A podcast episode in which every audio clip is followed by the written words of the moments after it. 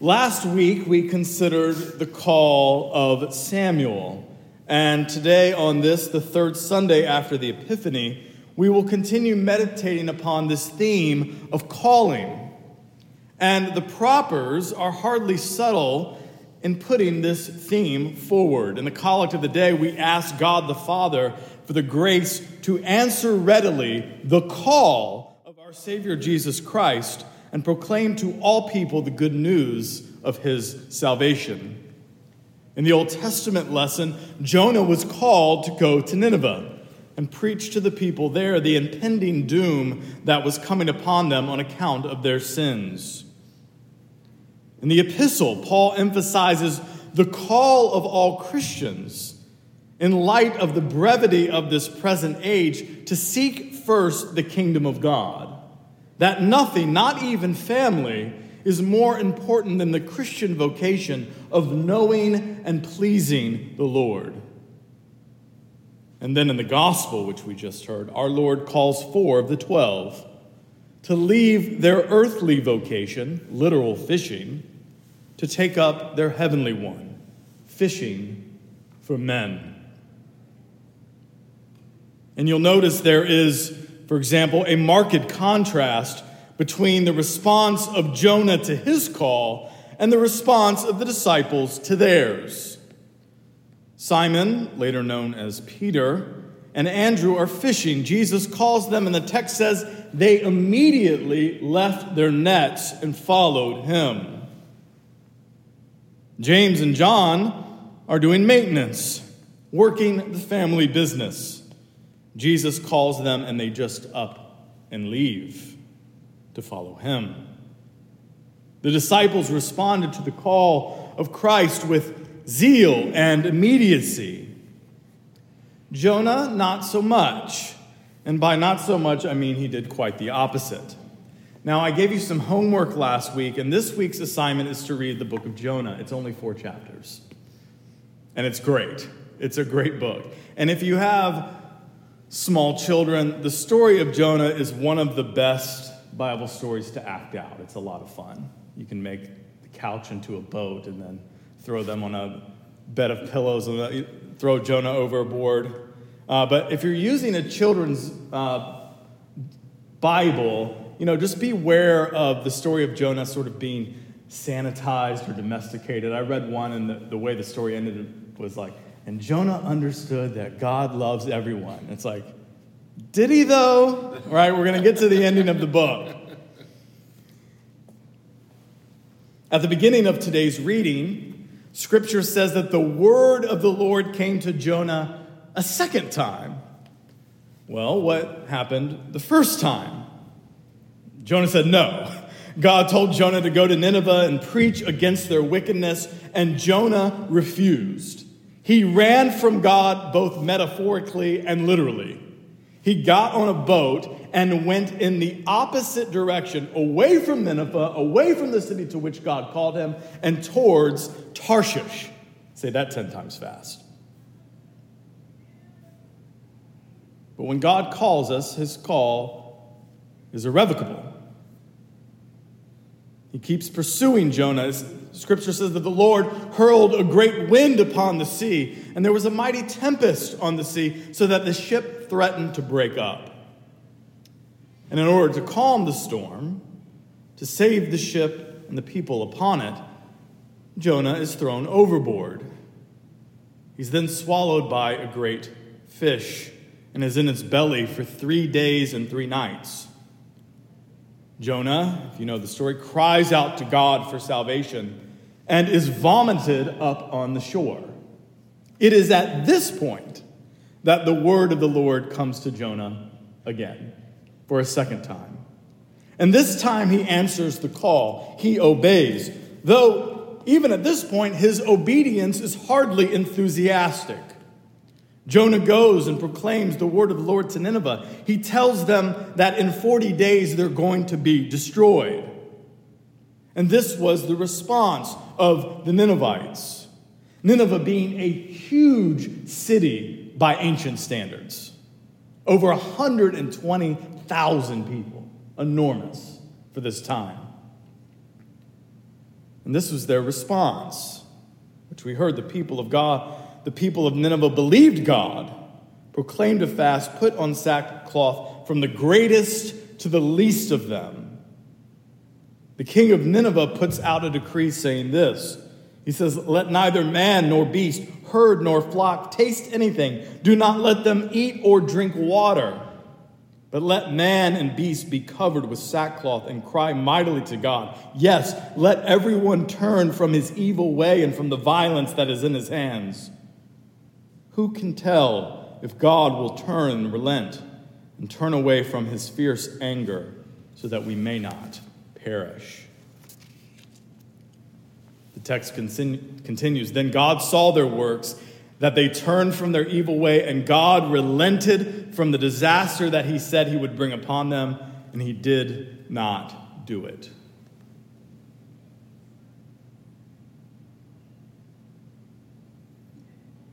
Huge city turns to the Lord. Jonah's like an ancient Billy Graham or something. And Jonah was so excited and so happy that the Ninevites said yes to Jesus. Just 3 days of preaching and over 120,000 people come to the Lord. Well, actually, none of that is true. If you know the story, Jonah's ticked. He's irate. Listen to chapter 4, verses 1 through 3. This is his response to the success of his ministry. "But it displeased Jonah exceedingly, and he became angry. So he prayed to the Lord and said, 'Ah, Lord, was not this what I said when I was still in my country? Therefore I fled previously to Tarshish. For I know that you are a gracious and merciful God, slow to anger and abundant in loving kindness, one who relents from doing harm. Therefore now, O Lord, please take my life from me, for it is better for me to die than to live.'"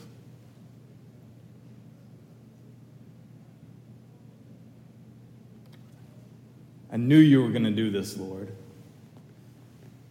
I knew that you were going to forgive them. Knew that you were going to save them.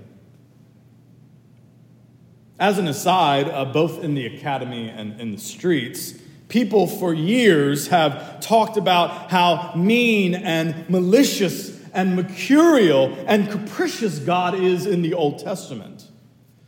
Now, my experience has been that most of the people who purport such things have never seriously read either testament. In any case, if the stereotype of the so-called Old Testament God was true, then Jonah would have happily gone to Nineveh because he wanted to watch them burn. He wanted to see them be judged and destroyed. But it's the opposite. It's because he knew the heart and character of God, that God desireth not the death of the sinner, that he fled to Tarshish.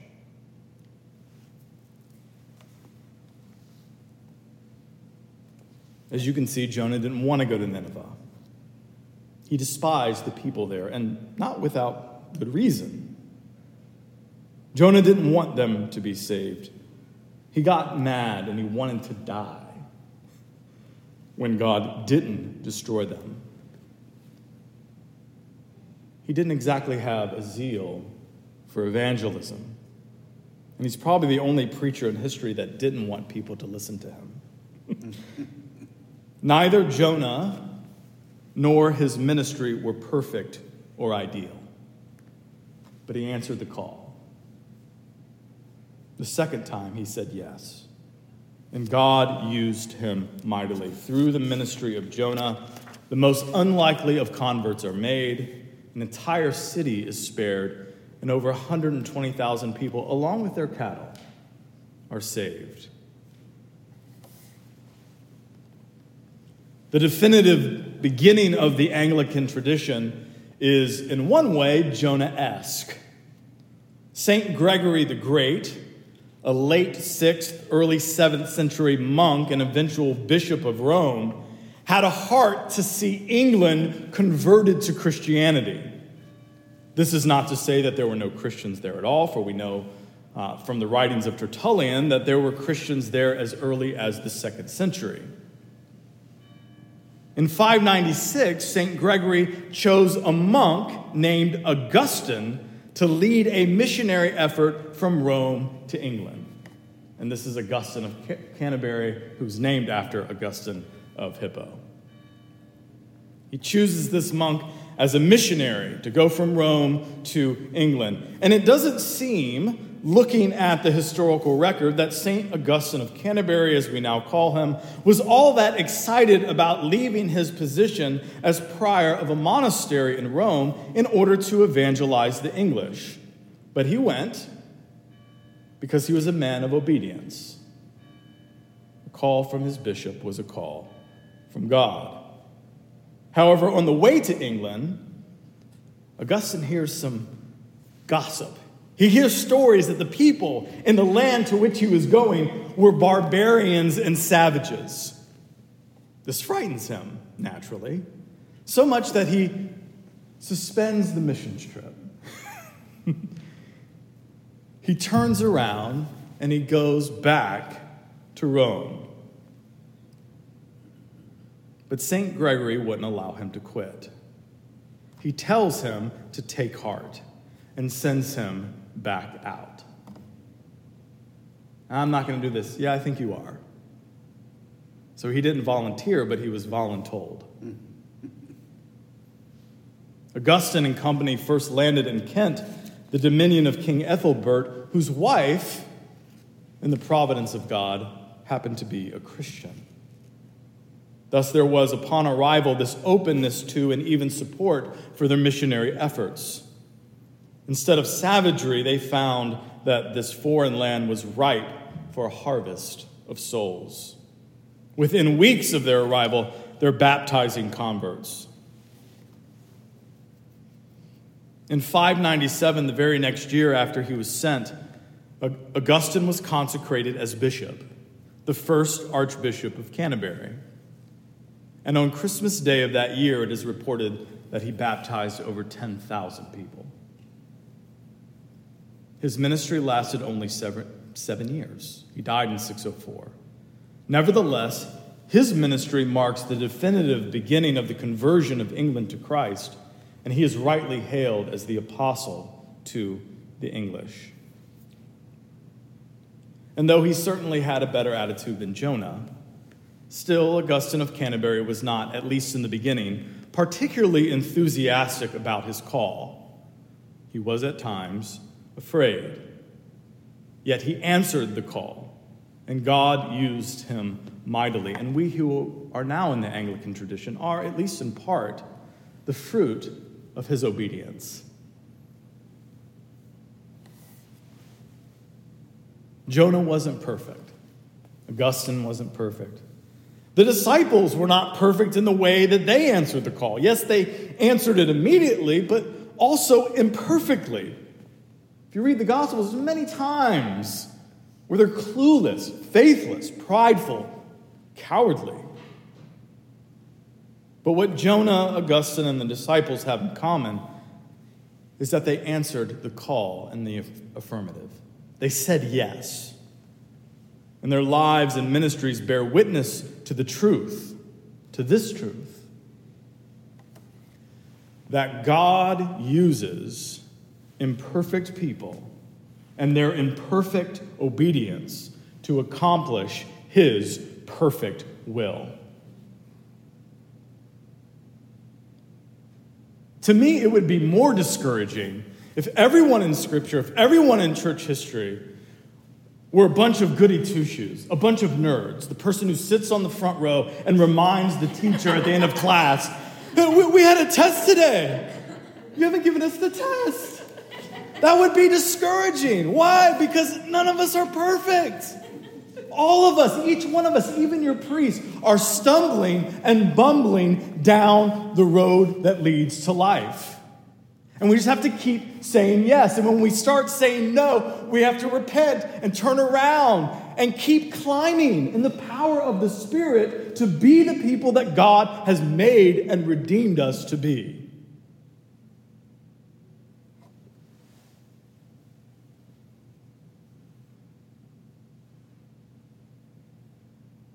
God uses imperfect people and their imperfect obedience to accomplish his perfect will. God can draw a straight line with a crooked stick. And the reality is that while God is straightening us out, conforming us to the image of his Son by the power of the Holy Spirit, he uses us amidst that process to straighten the world out. Our transformation, our own transformation by the gospel, is concurrent with us being used to transform others by the same. Said simply, God doesn't wait till we are perfect to use us as agents of perfection in the world. Also, these biblical and historical anecdotes serve to show that when God calls us and we resist that calling or flat out refuse it, the call is not revoked. God in love continues to call us, reproving, rebuking, correcting, in hopes that we will surrender. God continues to work on his children, even if they fail to work out their salvation with fear and trembling. He keeps prodding. He keeps calling.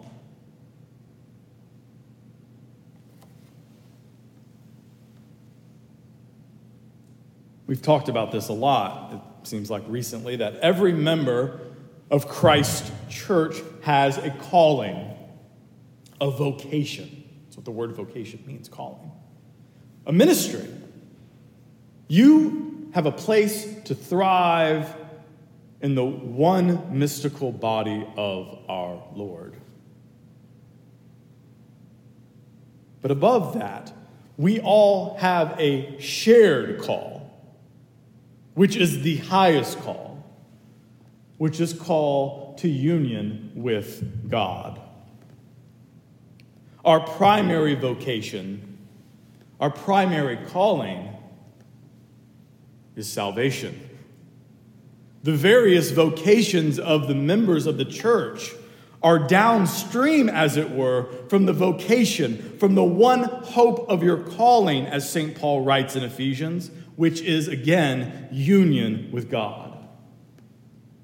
Our call, the highest call, is to ascend the hill of the Lord. Our call, first and foremost, is, as St. Paul writes in Philippians, to know Christ and the power of his resurrection and the fellowship of his sufferings, being made conformable unto his death, if by any means we might attain unto the resurrection of the dead. And this, not his call to be an apostle, is the high calling, the upward call of which St. Paul speaks. To know Christ.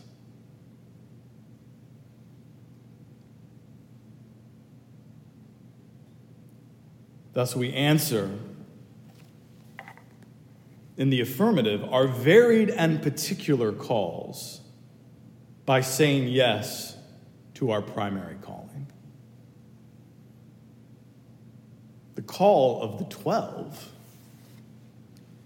was first and foremost a call unto Jesus himself. And union with him was the impetus for their mission. Our Lord said, I am the vine, you are the branches. Apart from me, you can do nothing. There are many members, many gifts, many callings, all of which are answered through pursuit of and surrender to the upward call to union with Jesus Christ our Lord, whom with the Father and the Holy Ghost, one God, be all honor and glory, world without end.